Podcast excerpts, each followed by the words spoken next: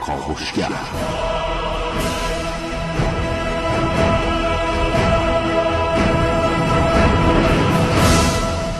سام به کاوشگر خوش آمدید.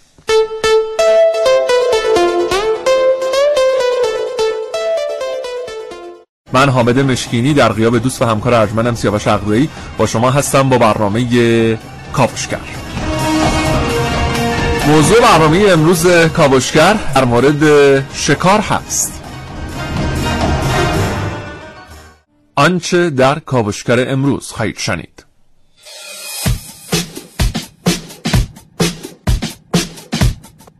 گوی قاتل در کاوشگر امروز من عارف موسوی.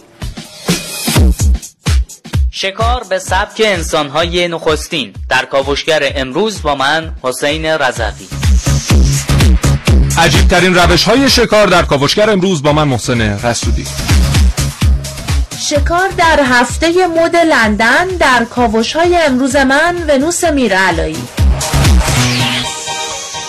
خطرناکترین مأموریت دنیا برای شکار یک موجود غیر ارگانیک. در کاوشگر امروز با من علی اقدم. و در برنامه امروز گفتگو خواهم کرد با آقای دکتر حمید رضا ناطقی رئیس کانون شکار طبیعت ایران و آقای فریبرز هیدری عکاس حیات وحش. کاوشگر.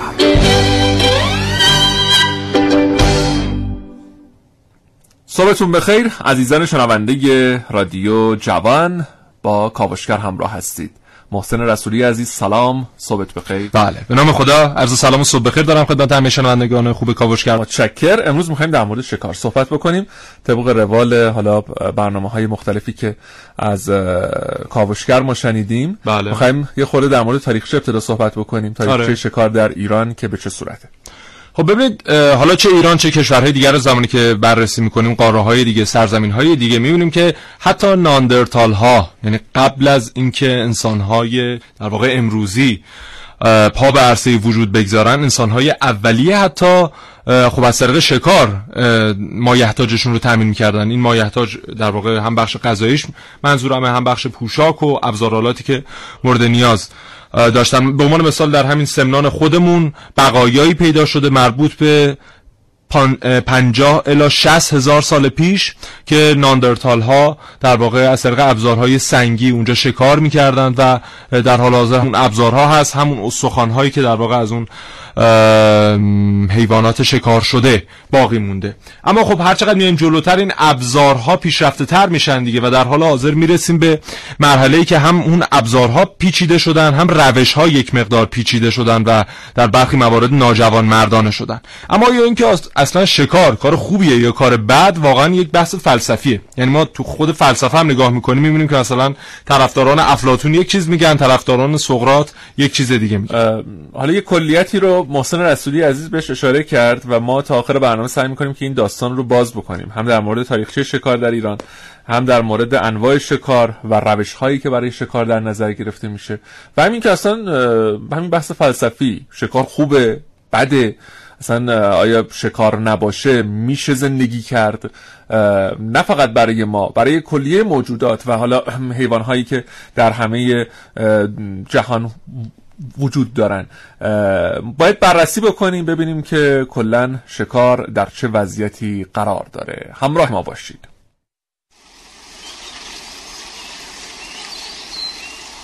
چشماتون رو ببندید و تصور کنید که دارید کنار یه دریاچه قدم می‌زنید و شنای قوها رو تماشا می‌کنید. ناگهان می‌بینید که یکی از این قوها به سمت قوی دیگر هجوم می‌بره و سر هم نوع خودش رو به مدت چندین ثانیه زیر آب نگه میداره و در نهایت اونو با این کار می‌کشه. نه من از یک افسانه با شما صحبت نمی کنم من دارم از حقیقت با شما میگم. جانورشناسان در حال بررسی رفتار یک قوی پرخاشگر ساکن ولز انگلیس هستند که تاکنون تونسته 15 قوی دیگر رو با استفاده از مهارت‌های شکاری خودش به قتل برسونه. این قو از سوی رسانه های این کشور لقب هانیبال رو گرفته. این قو برای دفاع از قلمروی خودش در یک دریاچه کوچیک در ولز انگلیس هم نوعان خودش رو شکار می‌کنه. روش کشتن هانیبال به این گونه است که این قاتل زنجیره‌ای نزدیک قوهای دیگر میره و با نوک خودش به اونها ضربه می‌زنه و اونها رو با بالهای خودش نگه داشته و سرشون رو زیر آب می‌کنه تا خفه بشن. پس از اینکه هانیبال قوها رو کشت جفت خودش رو برای دیدن اجساد قربانیان به محل جنایت می‌بره. ماریا ایوانس از سازمان محافظت از حیوانات انگلیس با تاکید بر رفتار عجیب هانیبال عقیده داره که من هرگز یک پرنده تا این حد خشن ندیده بودم. اولین حمله این قو در ماه فوریه اتفاق افتاد. در اون زمان هانیبال سر گروه رقیب رو تا زمانی که خفه بشه زیر آب نگه داشت. رفتار این قو از نظر علمی دقیقا مشابه رفتار یک قاتل زنجیره‌ایه. همچنین این کارشناس عقیده داره که به احتمال زیاد آلودگی آب دلیل رفتار غیرعادی این قو باشه. در حقیقت آب این دریاچه بسیار شور و آلوده است و ممکنه این قو برای استفاده راحت از آبها سایر قوها رو به قتل برسونه. برداشت از این ماجرا کاملا آزاده. حتی اگه شما رو یاد بعضی از انسانهای میندازه که حاضرن هم نوعانشون رو شکار کنن. عارف موسوی کاوشگر جوان. بله صحبت در مورد ناندرتال ها بود و اینکه حالا حضورشون و اینکه در دوران باستان به چه صورت اصلا اینو شکار می‌کردن بله. در مورد بحث باستانی شکار همین خورده صحبت بکنیم و به خصوص در ایران باستان بله. که ببینیم شکار به چه صورت بوده از چه ابزارهایی استفاده می‌کردن بله بله ببینید حالا این بحث هوموسپین ها و ناندرتال ها هم جالبه همین انسان های امروزی ما میشیم هوموسپین ها بله. و انسان های اولیه میشن ناندرتال ها خب با اومدن هوموسپین ها دیگه ناندرتال ها کم کم منقرض شدن و نسلشون از بین رفت. اما اون فرهنگ شکاری که اونها داشتن در واقع به ما منتقل شد و ما از اونها آموختیم که چگونه باید شکار بکنیم در طبیعت چگونه باید زندگی بکنیم. یک حیوانی رو زمانی که شکار می‌کنیم چگونه از تک تک اجزای بدنش استفاده بکنیم برای اینکه بتونیم در واقع زندگی راحتتر و بهتری داشته باشیم. حالا در مورد ایران باستان گفتی. ببینید خب در اغلب کشورهای جهان در اغلب امپراتوری ها بهتره بگیم در اون زمان چون اکثرا امپراتوری بودن. خب شکار یک چیز کاملا مرسوم بوده یک رسم بوده. و اینجوری بهش نگاه نمی‌کردن که مثلا برن یک آهوی رو یک کلی رو شکار بکنن فقط به منظور اینکه مایحتاج زندگیشون تامین بشه و غذاشون تامین بشه. نه. حتی در ایران باستان در زمان هخامنشیان زمانی که به شکار می‌رفتن انگار می‌رفتن به یک جنگ رو در رو با انسان ها برای اینکه همون آرایش جنگی رو که در جنگ های مثلا با امپراتوری روم یا حالا اقوام دیگه به کار میبستن همون آرایش رو برای شکار هم استفاده می‌کردن.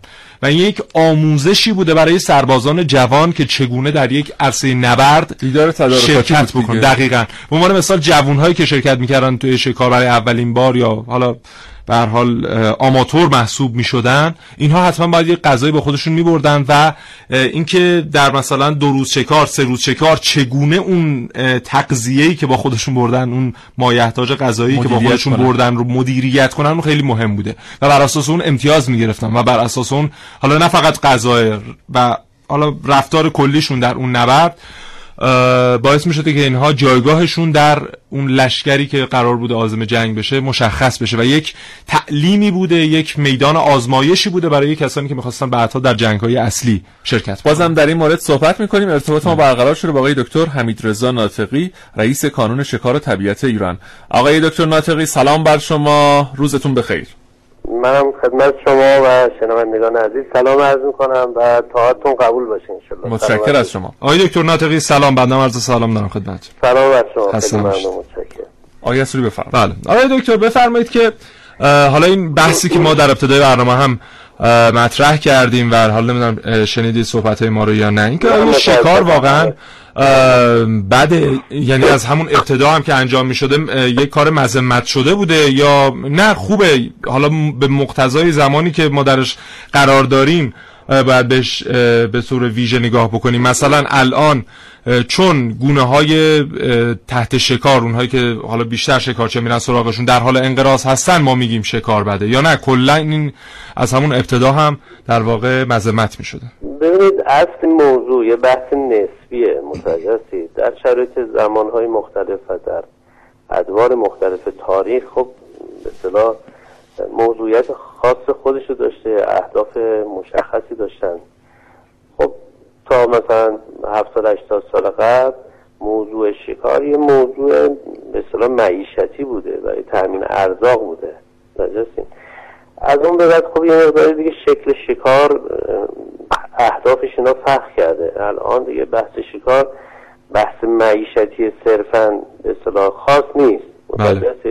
ما همین چند سال قبل هم مثلا توی این تالاب ها تو شمال وقتی که پرنده ها به اصطلاح مهاجرت می‌کردن عده‌ای بودن به میرشکار و شکاربان و اینا می‌رفتن یه تعدادی می‌گرفتن میومدن به اصطلاح امرار معاش می‌کردن و میفروختن. ولی خب از وقتی که حالا یه مقدار مشکلات زیست محیطی بیشتر شده شرایط فرق کرده. الان ما نمی‌تونیم بگیم شکار صرفا بحث معیشتی اصطلاح صرف هست. نه هستش ولی نه. به اون عمومیت در واقع سابق نیست. شکار دیگه؟ الان یه بحث ورزشی تفریحی بله. و علمی و آموزشی و اقتصادیه. متوجهین؟ باید ما با این منظر دیگه شکار رو مدیریت کنیم. اصلا موضوع شکار و توسعه طبیعت و طبیعت کردی و این بحث شکار رو باید از این منظر در واقع مدیریت بکنیم. خب خیلی خوشحالم حال- که شما حالا اینا رو. ببینید در این حال بله. این که ما بگیم شکار بده هر شاید که این به نظر من درست نیست. متوجه این که بگیم شکار خوبه اینم درست نیست. شکار رو باید مدیریت کرد. ما سالهای سال از بله. سازمان محیط زیست و همین تو این چند سال اخیر هم خواستیم که واقعا موضوع شکار رو مدیریت کنن. همین کاری که تو دنیا انجام شده. بالاخره در کنار این مسئله مباحث علمی هست مباحث آموزشی هست. مباحث اقتصادی مخصوصا مطرح هست. بحث گردشگری مطرح میشه طبیعت گردی مطرح میشه. و چرا یه امکان خداوند داده ما به از کنارش بگذاریم و رهاش کنیم به امید اینکه حالا مثلا طبیعت خودش خودش رو اداره کنه؟ بله طبیعت باید خودش رو اداره کنه.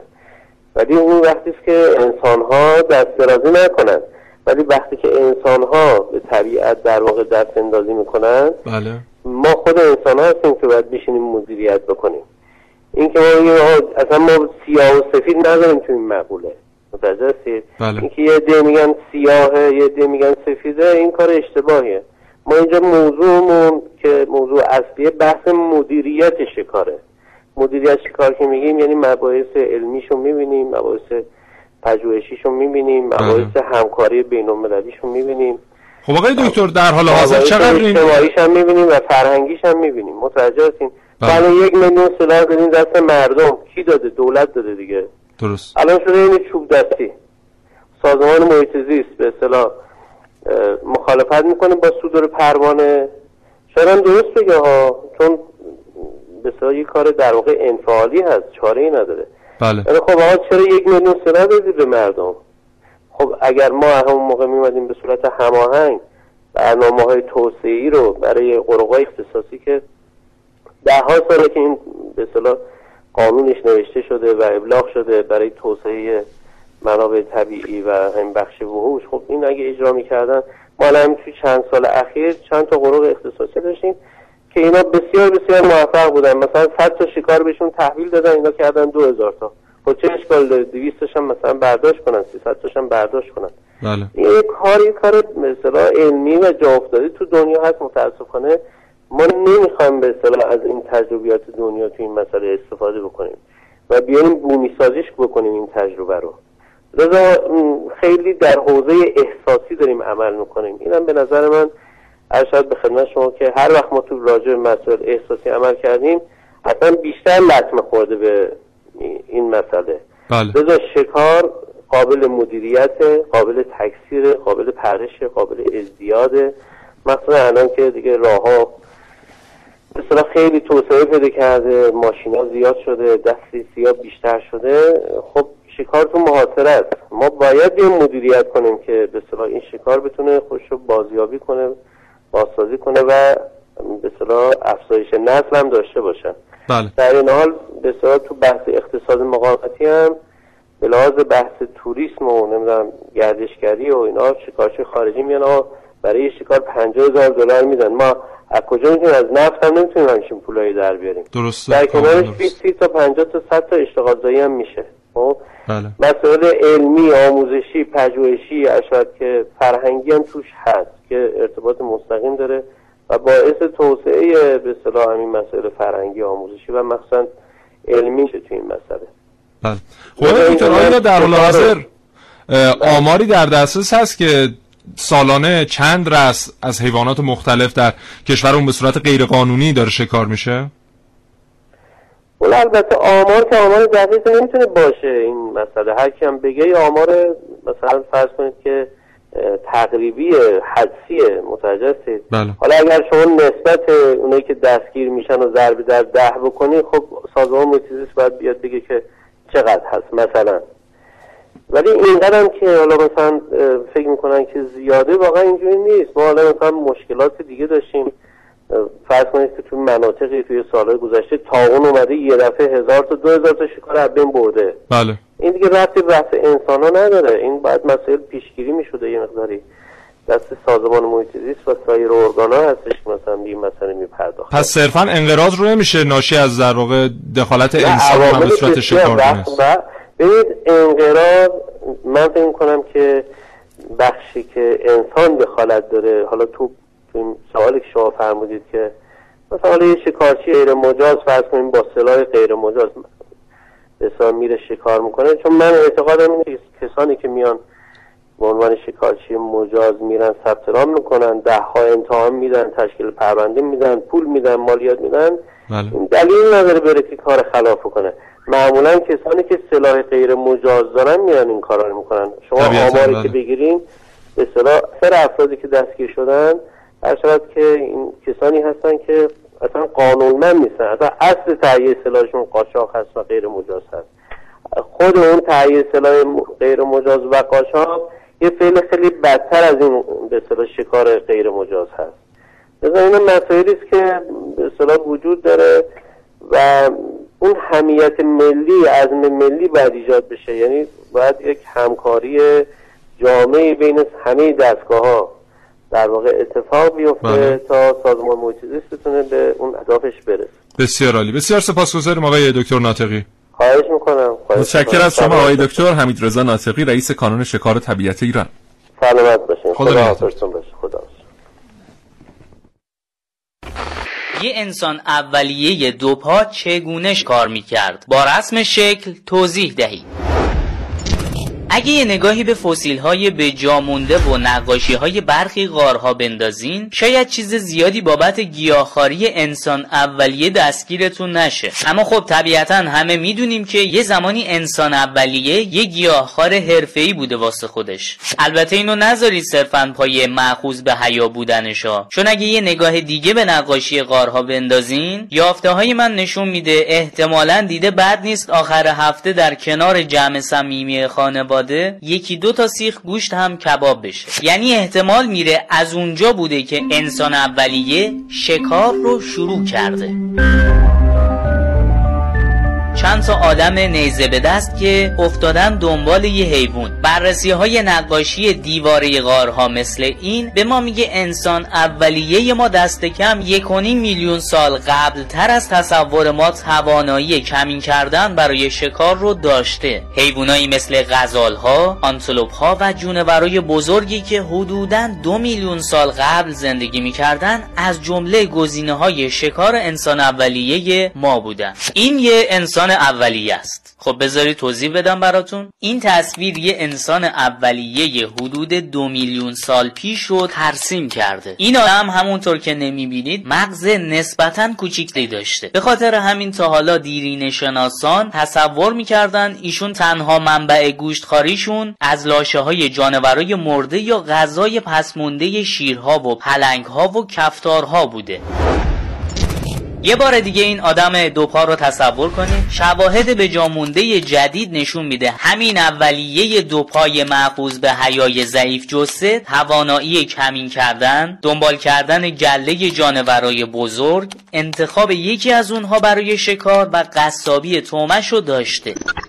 یا مقایسه درست از نوع تومه های کشته شده به وسیله شیرها و پلنگ ها با نوع شکارهای انسان اولیه همه چی رو مشخص می‌کنه. تا قبل از این قدیمی ترین شاهد برای رفتار شکارگری تو انسان ها مربوط به محلی با قدمت 400 هزار سال تو آلمان می‌شد.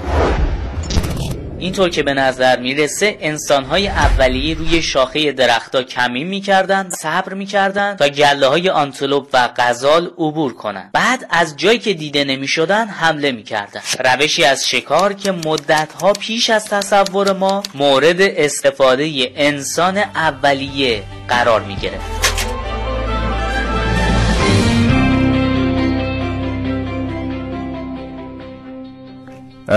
خب محسن در مورد روش های مختلف شکار هم صحبت بکنیم از بله. همون اه، دوران باستان شروع کنیم و برسیم به الانی که روش های متعددی رو هم سراغ داریم که بله. دوستان شکارچین با اون روش ها. استفاده آره، دقیقا ببینید خب ابزارالاتی که استفاده می شده معمولا نیزه بوده یا در دورانی که حالا تماما سنگ بوده و دوران ما قبل فلز بوده یه چوب و یه تیکه چوب و سنگ رو تیز می‌کردن و اینها رو به هم متصل می‌کردن و به صورت نیزه ازش استفاده می‌کردن برای شکار. حالا چه در رودخانه ها چه در حالا خشکی برای شکار حیوانات مختلف. وقتی میایم جلوتر و به عصر فلز می‌رسیم و اولین آلیاژی هم که انسان بهش دست پیدا کرد برونز بود که ترکیب مس و قل بود. حالا نه به تعریف امروزیش مثلا در ابتدا مس و آرسنیک بود بعد شد مس و قل و اینها. اون خیلی کمک کرد به انسان برای اینکه بتونه این ابزارالاتش رو گسترش بده برای شکار و روش های شکارش رو بتونه گسترش بده و راحتتر شکار بکنه. بله. اما خب در همون دورانی که ابزارالات مختلفی هم استفاده می‌شد افرادی هم بودن که بدون ابزار این کار رو می‌کردن. به مثال در امریکای شمالی هزاران سال پیش چگونه شکار می‌کردن؟ اونجا اکثرا خب بوفالوها بوفالوها هستند که تحت شکار قرار می‌گیرن و خیلی هم کاربرد دارن از پوستشون گرفته تا گوشتشون و استخونشون و ماهیشون. بوده؟ نه. اینها خب صخره های زیادی در امریکای شمالی هست. حالا تصاویرش رو اه، حتما دیدید دیگه. صخره مختلفی هست که بومیان امریکای شمالی چیکار می‌کردن؟ میومدن گله های بوفالوها رو میترسوندن به گونه ای که اینها هدایت بشن به سمت اون صخره ها زمانی که هدایت می‌شدن به سمت صخره ها خب اینا وقتی میترسن فرار می‌کنن دیگه. فرارشون هم به صورت پریدن. اینها گام های بلندی دارن برای پرش. زمانی که میان به سمت صخره ها اینها اونقدر ترسیدن دیگه اون در مسافت روبروشون رو آنچنان توجهی بهش نمی‌کنن. حواسشون به پشت سرشونه که فقط در برن از دسته می‌خورن به. صخره ها و نه از صخره ها پرت میشن پایین. یک ارتفاعیه و پرت میشن در یک دامنه گود مانندی. و در اونجا تلف میشن دیگه. شما فکر کن مثلا ارتفاع 100 متری خب 80 ازشون متری. میمونه؟ اه، میفتن و اونجا حالا جونشون از. دست میدن و اینا میرن سراغ سلاخی و حالا پوست و روشی. رو استفاده می‌کنن. خب. یا به عنوان مثال ماهی رو چگونه شکار می‌کنند؟ حالا مثلا برگردیم به 50 60 سال گذشته. جدایی از اون روش های قدیمی که بوده. از زمانی که مثلا الکتریسیته توسط انسان کشف شد چگونه این ر... کمک کرد به روش ماهیگیری؟ رودخونه وسیع رو در نظر بگیرید. می اومدن بومیانی که در اطراف این رودخانه ها بودن و یک مقدارم با علم آشنایی داشتن اه، می اومدن این در واقع دو طرف رود کلا یک صدی بر روی رودخانه میبستن و یک محل تقریبا نیم متری یک متری بین اون صده ایجاد می‌کردن برای عبور آب. خب؟ زمانی که خب ماهی هم در این موج قرار می‌گیرن در این جهت رودخانه قرار می‌گیرن دوست دارن از اون محل نیم متری یک متری عبور کنن دیگه. در اون محل نیم متری یک متریه میان یا یک سیمی متصل می‌کنن یا یک قطعه فلزی که به در واقع الکتریسیته مجهزه.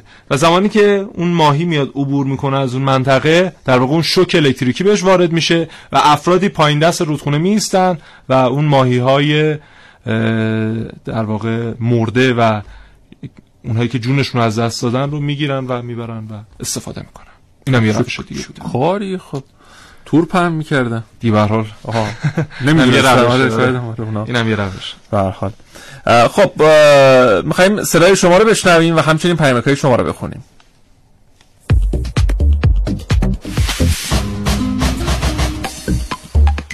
شاید یکی از کاربردترین پاسخها به این پرسش این باشه که شکار توسط بشر در طبیعت باعث میشه که چرخه آفرینش و خبرت و زندگی در طبیعت به هم میریزه. یعنی چی؟ یعنی که هرچند که طبیعت در قانون جنگل تعریف شده و همیشه قوی ضعیفتر رو می‌کشه خود همین باعث تداوم چرخه طبیعت میشه زیرا یک حیوانی که دیر شده فرتوت شده از کار افتاده شده توسط قوی ترها از بین میره و چرخه طبیعت ساله و جوون میمونه. در حالی که در بسیاری از موارد انسان ها اون جانورهای جوانتر رو شکار می‌کنن و خود همین باعث میشه که اون چرخه پیرتر و فرسوده تر میشه.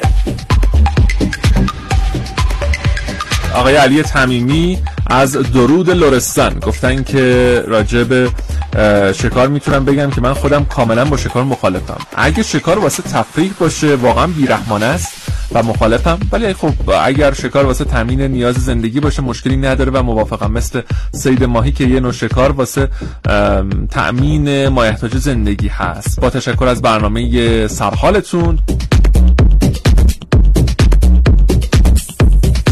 نظر من اینه که شکار بده. چون اولا اکوسیستم به هم می‌خوره بعدش هم تمام جاندارا حق ادامه حیات با تشکر پریزه با توجه کره.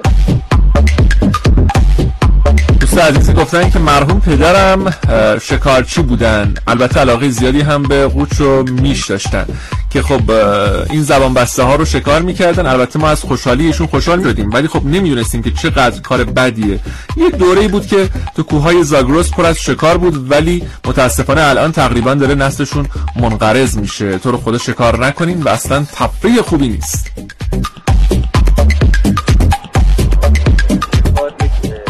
شمشیر دولده که از هر سمتش بزنی می‌بره و از سمت غیر مجاز عمیق‌تر می‌بره و خطرناکتره و کل شکار برای بقای بشر مقوله بسیار حائز اهمیت و مهم هستش. اما وقتی که زمین تفریح پیدا می‌کنه و از حد میگذره و غیر مجاز میشه نه تنها حالت تفریح رو نداره بلکه به بقای بشر هم صدمه وارد می‌کنه. پس نتیجتا میشه اینطوری برداشت کرد که شکار اگر برای بقای انسان باشه بسیار خوب هسته. ما به شرطی که ملاحظات زیست محیطی و محیطی رو همیشه رعایت کرد.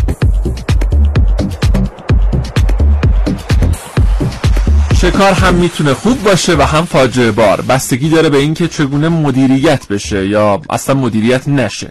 داشتن برنامه ریزی و آمارهای دقیق و بروز و هدفمند از حیات وحش هم جز مواردی که باید در موردش تحمل بکنیم. این هم پیامکی که دیگه از دوستانم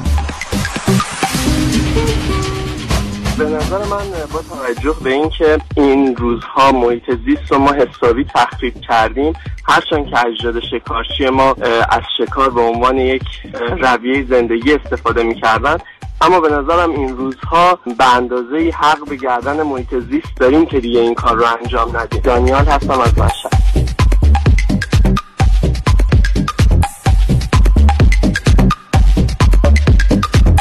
آقای محمود بیدکی گفتن که به نظر من شکار حیوانات حلال گوشت اگه زیاد باشن طوری که باعث انقراض نسلشون نشه اشکال نداره. کلا خب نباید انقراض نسل صورت بگیره دیگه. حالا حیوان هم فرقی نمی‌کنه. که حلال گوش باشه یا حرام گوش باشه باید سعی کنیم که اصلا منقرض نشه. هرچند که خب ایشون اشاره کردن که من به, به شخصه اصلا دلم نمیاد به طرف یه حیوان شلیک کنم. با تشکر از برنامه خوب و پرمحتواتون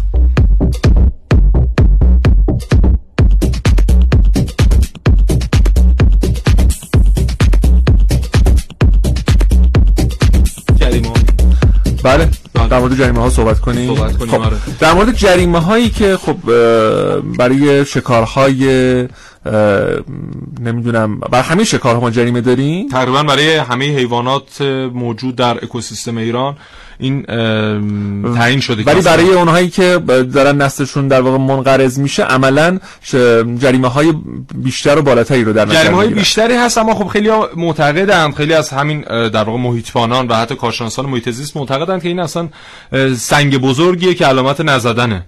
در واقع مثلا اگر شما برای یک یوز پلنگ 25 میلیون تومان جریمه در نظر می‌گیرید یا برای یک خرس مثلا هلوش 15 میلیون تومان در نظر می‌گیرید خب این در واقع شکارچی که میاد به یک موتور 500 هزار تومانی شکار می‌کنه و میره شما چجوری می‌خواین اعمال قانون بکنید اون 25 میلیون تومن و اون 10 میلیون و اصلا 5 میلیون تومن چجوری از این شکارچی غیر قانونی می‌خوای اخذ بکنی و اعمال قانونش کنی؟ بعد بفرستی زندان که اون هم آنچنان دست شما رو نمی‌گیره و آنچنان بازدارنده نیست. در واقع برای اینکه خب به هر حال بعد آخه یوز پلنگ وقتی که حالا شکار بشه چقدر ارزشمنده. چقدر ارزشمنده، آره. از نظر مالی حالا می‌خوایم بگیم ها که از 25 میلیون بیشتر مطمئنا میارزه. خیلی خیلی بیشتر میارزه.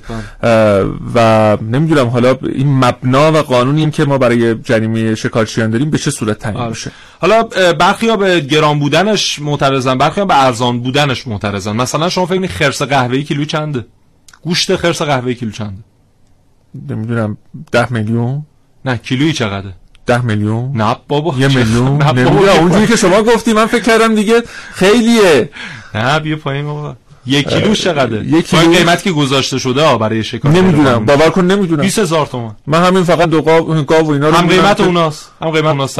آره. خرس زمانی قهوه‌ای. که خرس قهوه‌ای 250 کیلوگرمی 5 میلیون تومان جریمشه. بعد در حال انقراض هم هست خرس قهوه‌ای در حال از انقراض زمانی که اینو می تقسیم می‌کنی اون 5 میلیون رو به تقسیم بر 250 میلیون می‌رسی به همون رقم 20 هزار تومان. یا مثلا یوز پلنگ تقریبا چیزی بوده 80 کیلوگرمه اونم دوباره تقسیم می‌کنی مثلا می‌رسی به کیلویی 60 هزار تومان. خب پوستش؟ تازه به پوست و ایناشو در نظر نمی‌گیریم دیگه اینجوری هم اینها هم باید در نظر بگیریم که اون پوستش چقدر قیمت داره و ولی- قاچاقچی‌ها ت- چقدر تلاش می‌کنن این پوست رو بفروشن به افرادی که واقعا واقعا اونهایی که میرن یوز پلنگ رو شکار می‌کنن یا خرس قهوه‌ای رو شکار می‌کنن. نمی‌دونم کار درستی نیست. احساس می‌کنم حیواناتی که در حال انقراض هستن اصلا کار درستی نیست. حالا برای تامین معاش یا برای تامین زندگی یا بخوایم حتی از اون استفاده بکنیم خب قطعا خیلی خوبه. اما اینکه این نسل یه حیوانی رو ما بخوایم منقرض بکنیم واقعا ظلم به خودمون و ظلم به طبیعته. خب ببین سودی که در این شکار غیرقانونی هست و فروش مثلا پوست همین خرس یا یوز پلنگ یا حالا پرنده هایی که ما می‌دونیم مثلا شاهین برخی کشورهای عربی شاهین ایرانی میان چندین میلیون تومن می‌خرن. 60 میلیون تومن 100 میلیون تومن گاهن 200 میلیون تومن می‌خرن. خب این سودی که در این هست می‌تونه هر کسی رو وسوسه بکنه. بله. و این رو نمیشه در واقع نادیده گرفت اما بگیم که خب یه مقدار شما بیا انسانیت به خرج بده. به هر حال این سودش وسوسه کننده است و باید به این نکات هم توجه بشه. بله. یعنی انتظار نداشته باشیم. حالا مثلا ما بگیم که حالا شما شکار مثلا- نرین اون شکارچی متخلف شکار نمیره. قطعا الان اگر این برنامه رو هم داریم میشنوه یه نیشخندی می‌زنه و رد میشه و, و کاری هم نداره به حرفای ما. ولی واقعا کار درستی نیست. کار نه اخلاقیه نه انسانیه نه حالا شما قانونیه. قهوه‌ای رو میگی اه، یوز پلنگ رو میگی. می‌دونی بیشترین حیوانی که در دنیا قاچاق میشه چه حیوانیه؟ نمی‌دونم. پانگولین. اون چیه؟ یک جور مورچه‌خوار خب. سخت پوسته که این چون پوستش خیلی مثل این که طرفدار داره و برخی کشورها مثل چین یا برخی نقاط هند و حتی تایلند این از پوستش در واقع اعتقاد دارن که اگر اون پوست رو پودر کنن و در غذاشون بریزن. خاصیت درمانی براشون داره. خیلی طرفدار داره و بیشترین آمار قاچاق و حالا شکار هم مربوط میشه به پانگولین. کدوم کشورها؟ چین معمولا به این اعتقاد دارن. تایلند برخی نقاط هند. بله.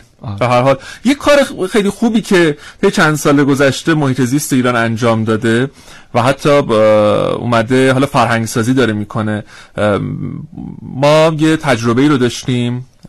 و تجربه همکاری فدراسیون فوتبال بود با سازمان محیط زیست بله. که برای حمایت از یوز پلنگ ایرانی بله. دیگه یوز پلنگ آسیاییه ولی خب عملا دیگه فقط در ایران مونده بله. فکر کنم در واقع هفتاد تا بیشتر هم نیستن بله. و امیدواریم که تعدادشون هم کمتر نشه یه تجربه بسیار موفقی بود ما در رقابت های جام جهانی هم پیرنهایی که استفاده کردیم با مجوز آقای سپلاتر اون موقع رو پیرنامون تصویر و نقش یوز پلنگ ایرانی رو داشتیم. بله. و این اتفاق اتفاق خوبی بود. بعد از اون عملا رابطه وزارت ورزش و سازمان محیط زیست تنگاتنگ شد و قرار شد که هر کدوم از در واقع ورزش های ما به خصوص ورزش های خیلی پرطرفدار ما بیان و حامی یکی از حیوانات در حال انقراض باشن. بله. مثلا حرس قهوه‌ای که میفرماییم فدراسیون کشتی قرار شد که کاراشو انجام بده. وقتی در رقابت جهانی هم من خاطرم هست که اومدن عروسکاشو در واقع ساختن. ولی هنوز که هنوز امروزه باز این فرهنگ سازی جا داره خیلی هم جا داره. امیدواریم که این اتفاق بیفته و ما یه خورده فرهنگ سازیمون بیشتر بشه و بتونیم جلوی شکارچی رو متخلف رو بگیریم و کمک کنیم به طبیعتمون کمک کنیم به زندگی خودمون و آیندگانمون. هفته مد لندن. نمایش طراحانی که به خصوص در فصل زمستان با طرحهای گرمشون نقش تعیین کننده در بازار جهانی و صنعت مد دارن. اینجا قلب بریتانیاست.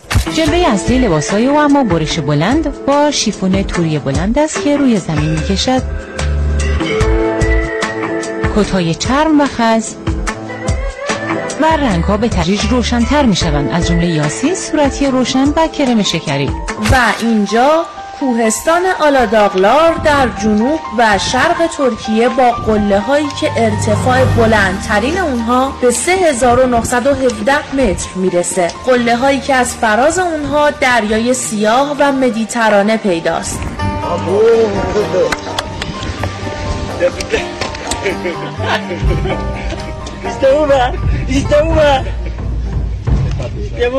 همیشه پوشیده از برف و جایی مناسب برای استتار شکارچیان و شلیک به سمت سوژه.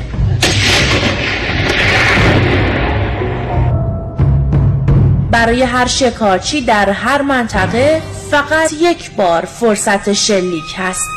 اگر تیر برنو خطا بره برای هدفگیری دومین بار گله وجود نخواهد داشت. اما اگر گلوله به هدف برخورد کنه از آلاداغلار ترکیه تا پایتخت انگلستان راه درازی طی میشه تا هر کدام از حیواناتی که تومه شکارچیان شدن سلاخی بشن و از خز و پوست اونها لباس های تولید بشه که فشن شوهای زمستانی البته نه فقط در لندن بلکه در سراسر جهان با اونها رونق می‌گیرن. یک شکارچی یک تومه یک تفنگ برنو. شکار حیوانات یک تجارت سوداوره تجارتی که برخلاف شکار در چرخه طبیعی حیات موجب انقراض گونه های مختلف جانوری میشه و صدای ناله بچه خرس های زخمی از گلوله که پوست اونها مدتی بعد به یک پایتوی خزدار تبدیل خواهد شد. ونوس میرعلایی کاوشگر جوان.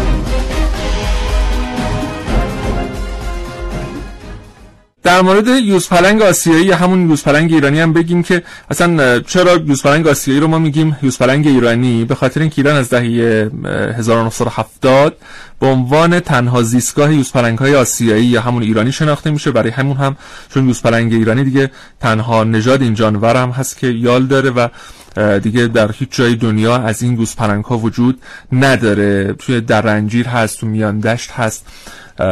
و گویا تعدادشون هم کم و کمتر هم شده. آقای ساکی عزیز که حالا در این زمینه هم دارن کار می‌کنن و یکی از حامیان محیط زیست هم هستن رضا ساکی عزیز.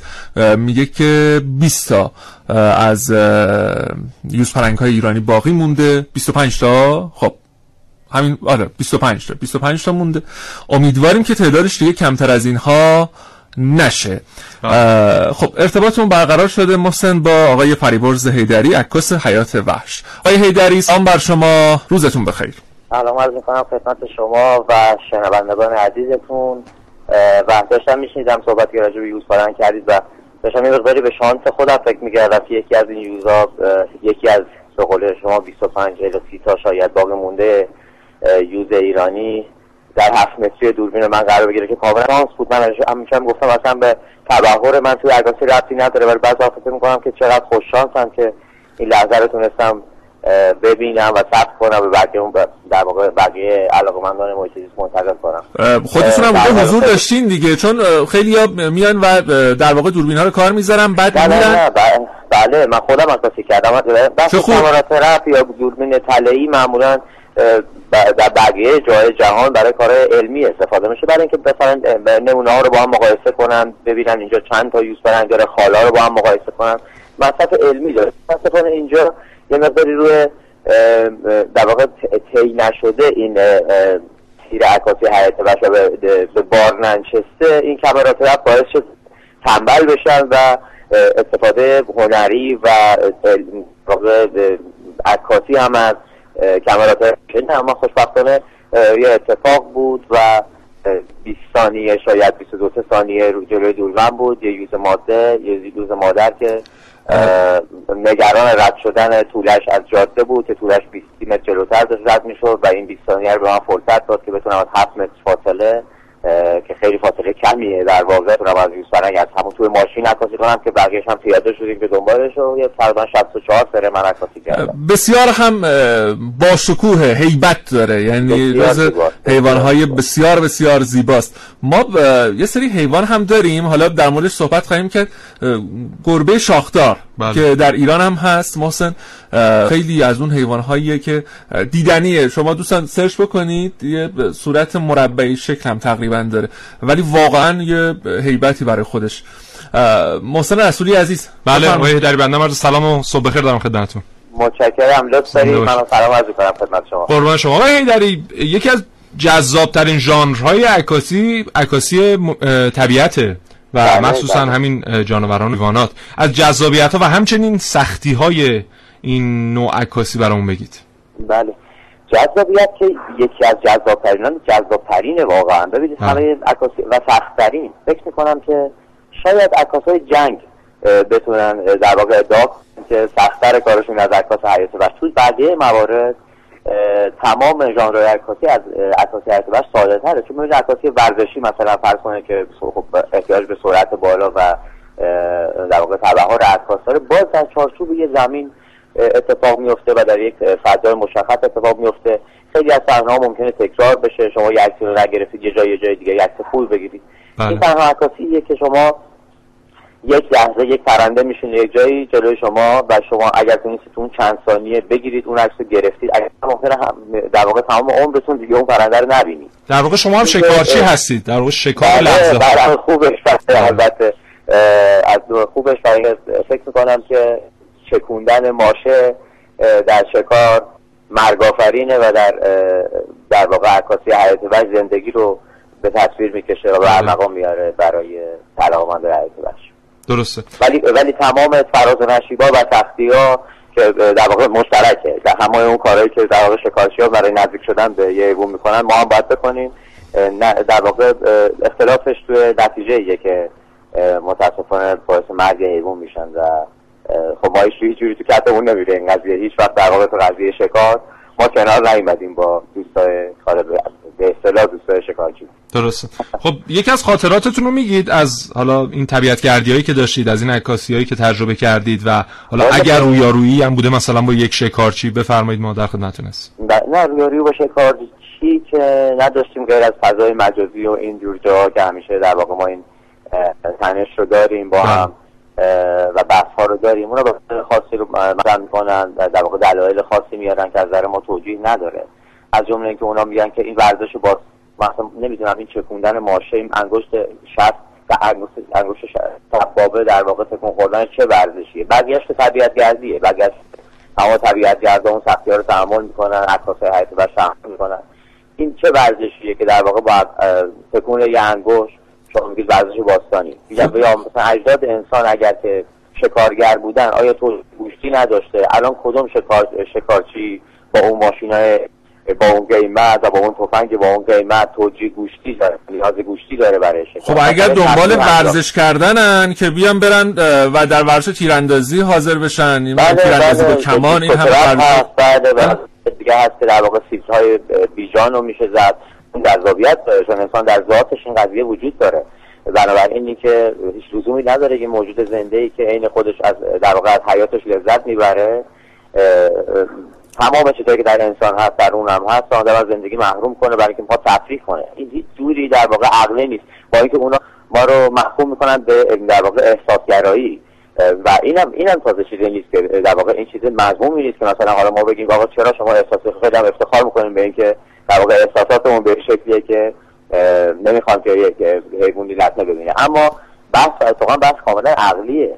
اینکه ما رد می‌کنیم این قضیه رو که شما برای تفسیر از لذت ببرید که مثلا اینکه خرگوش داره جلو دست و پا می‌زنه تو خونه خودش این من فکر می‌کنم حالا اگر که به خیلی از دوستانم می‌دونم بر بخوره ولی فکر می‌کنم ریشه روانی داره. آدمی که لذت می‌بره از این لحظه حتما باید به روان پزشک مراجعه کنه البته آقای هیدری این گفته شما بله. مخالفینی هم داره اونها هم دلایلشون منطقیه کما اینکه خب زیستگاه های طبیعی شده برای شکار قانونی و این یک تفریح یک در واقع منبع درآمد همونطور که دکتر ناطقی کارشناس قبلیمون بهش اشاره کردن بله. حالا به هر حال هر دو نظر هستی باید ببینیم که طرفداران کدوم یکی از اون چیزایی هم که تحت عنوان مجاز و غیر مجاز شناخته میشه در واقع صرف اینکه مجازه بله. در واقع دلیل درست بودنش نمیشه شما سالهای درازی در آمریکا بردهداری مجاز بوده؟ آیا درست هم بوده؟ می‌دونی چی دارم بهتون میگم؟ یعنی می‌خوام بهتون بگم که مجوز سازمان محیط زیست صرف مجوز داشتن دلیل درست بودن یه عمل یا عقلی بودن یه عمل نمیشه. خیلی ملاحظات دیگه هم می‌تونه باعث بله. چیزی که مطرح می‌کنن اینه که میگن آقا مثلا فرد پیر رو ما از چرخه خارج می‌کنیم که فرد جوون در واقع فرصت جفتیابی پیدا کنه. این خب غلط داره. در اینکه اون فرد پیر خوراک پلنگ منطقه است خوراک گرگ پلنگ منطقه شما اون رو می‌زنید اون میاد به روستا می‌زنه. میاد در واقع گوسفند روستا رو چیز می‌کنه برای حادثه حادثه آفرین میشه. اما همین قضیه به این تموم میشه که توی اخبار میگن پلنگ وحشی فلان کرد گرگ وحشی کار این انسان به وجود آورده. این این در واقع به هم ریختن این چرخه چجوریه که جایی که انسان نیست و در واقع فاصله در چیز انسانی یزید انسان مونده جمعیت های بهتری داره. این بهترین دلیل برای اینکه انسان دست نبره بله. چرخه بهتره. ما چر... با چرخه در واقع طبیعت کاری نداشته باشیم تا اونها هم با ما کاری نداشته باشن. بله دقیقاً دقیقاً اما خاطره که گفتید شکرینش میدم که وقت برنامه هم کم هست. اینه که در واقع سه سال سه سال با دنبال روباه ترکمنی بودیم. دوستان من می‌دونن دوستان محیط زیستی من که سه سال در واقع پروسه پیدا کردن روباه ترکمنی طول کشید و ما انقدر با بومی ها در واقع بومی های اطراف مثلا فرسانی زیستگاهش در شمال شرق کشور انقدر گشتیم تا تونستیم یه کلونی پیدا کنیم و اولین عکس و اولین ثبت رسمی روباه ترکمنی رو در تاریخ ایران تونستیم انجام بدیم دو سه سال پیش. و خب خیلی سخت بود. پیدا کردن بسیار سخت بود و فکر می‌کنم بعد از اون یوز پلنگ که بهش اشاره کردم شیرین ترین خاطره من از حیات بخش همین پیدا کردن این پروسه پیدا کردن روباه ترکمنی در ایران و به انجام رسوندن. بسیار عالی. خیلی متشکر از شما آقای فریبرز هیدری. لذت بردیم ممنون. از شما. خدا نگهدار. خدا نگهدارتون. سلام.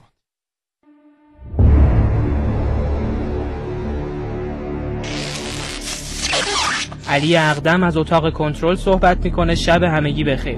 امیدوارم صدا و تصویر منو داشته باشید. کافجیم صحبت می‌کنه. فقط صدا رو داریم دوستان عنایت داشته باشید. در صورت رصد سوژه سریعا اطلاع بدید. اتاق کنترل اینجا تاریکه. هیچی نمی‌بینیم. لطفا به هیچ عنوان به اطراف و پشت سرتون نگاه نکنید. اگر صدایی شنیدید بی توجه باشید. اتاق کنترل اینجا واقعا تاریکه. سوژه چهره تیره داره عموما در سایه ها و در تاریک ترین نقاط این کوه فعالیت می‌کنه. لباس مشکی میپوشه و به شدت قدرتمنده. بیشتر توضیح بدید. تمام. اون یه شکارچیه. امشب این موضوع رو فراموش کنید. چی شکار می‌کنه؟ اتاق کنترل تکرار می‌کنن. چی شکار می‌کنه؟ صدا دارید؟ دوستان به علت وجود یک قطب الکترومغناطیسی بسیار بزرگ ارتباط ما ممکنه باز هم با اختلال مواجه بشه. صدامو دارید؟ اون شکارچیه. اون شکار ارواحه. شکارچی ارواح اجنه اتاق کنترل سوژه رویت شد اما یک شیء نورانی توی دستشه. دوستان نزدیک نشید. اون شیء نورانی که توی دست شکارچی ارواح می‌بینید نامش EMF تکرار می‌کنم. EMF Echo Mike Foxtrot اون وسیله که می‌تونه میدانهای مغناطیسی اطراف شکارچی رو به دقت نشون بده. شکارچی به این طریق می‌تونه از محل استقرار دقیق موجود غیر ارگانیک مطلع بشه. هر چقدر اون موجود نزدیکتر باشه چراغهای اون دستگاه نورانی تر میشن. اتاق کنترل هم چراغهای اون دستگاه روشنن. یعنی اون الان نزدیک ماست؟ صدامو دارید؟ بله نزدیکتر نش درست کنار شماست. درست کنارتون. ارتباط من رو با هری پرایس بزرگترین کارچی ارواح در دنیا برقرار کنید. کاف جیم لطفا منتظر باشید.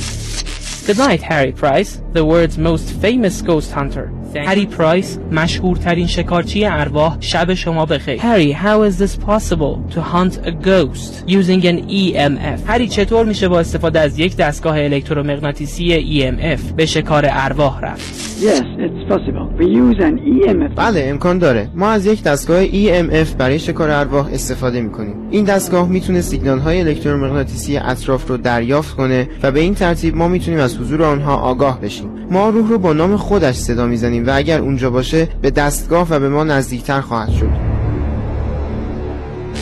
Oh, so they can hear the hunter calling them to go towards. Oh, بنابراین ارواح صدای شکارچی رو میشنوند که اونها رو فرا می‌خونه. Yes, absolutely they can hear us. بله قطعا اونا صدای ما رو میشنوند اما این کار بسیار خطرناکه به هیچ عنوان انجامش ندید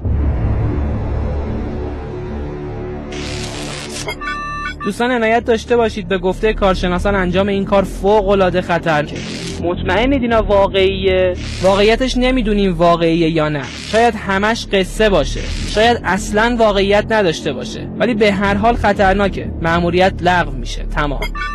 لغو میشه. پایان پیام. به لحظات پایانی برنامه داریم نزدیک میشیم. محسن بله. صحبت های پایانی. رضا یه لحظه میای پشت ویزور. رضا ساکی عزیز. رضا جان گوشت شکار تا حالا خوردی؟ نخوردی؟ خیلی خوشمزه است. واقعا کسانی که انقدر مزمت می‌کنن شکارو یک بار اگر گوشت شکار بخورن لذت خواهند برد. تجربه مخالف. شکار. مخالف. می‌خوام بگم که حالا صحبتی هم که با آقای هیدری کردیم. الان سر من می‌بره رضا.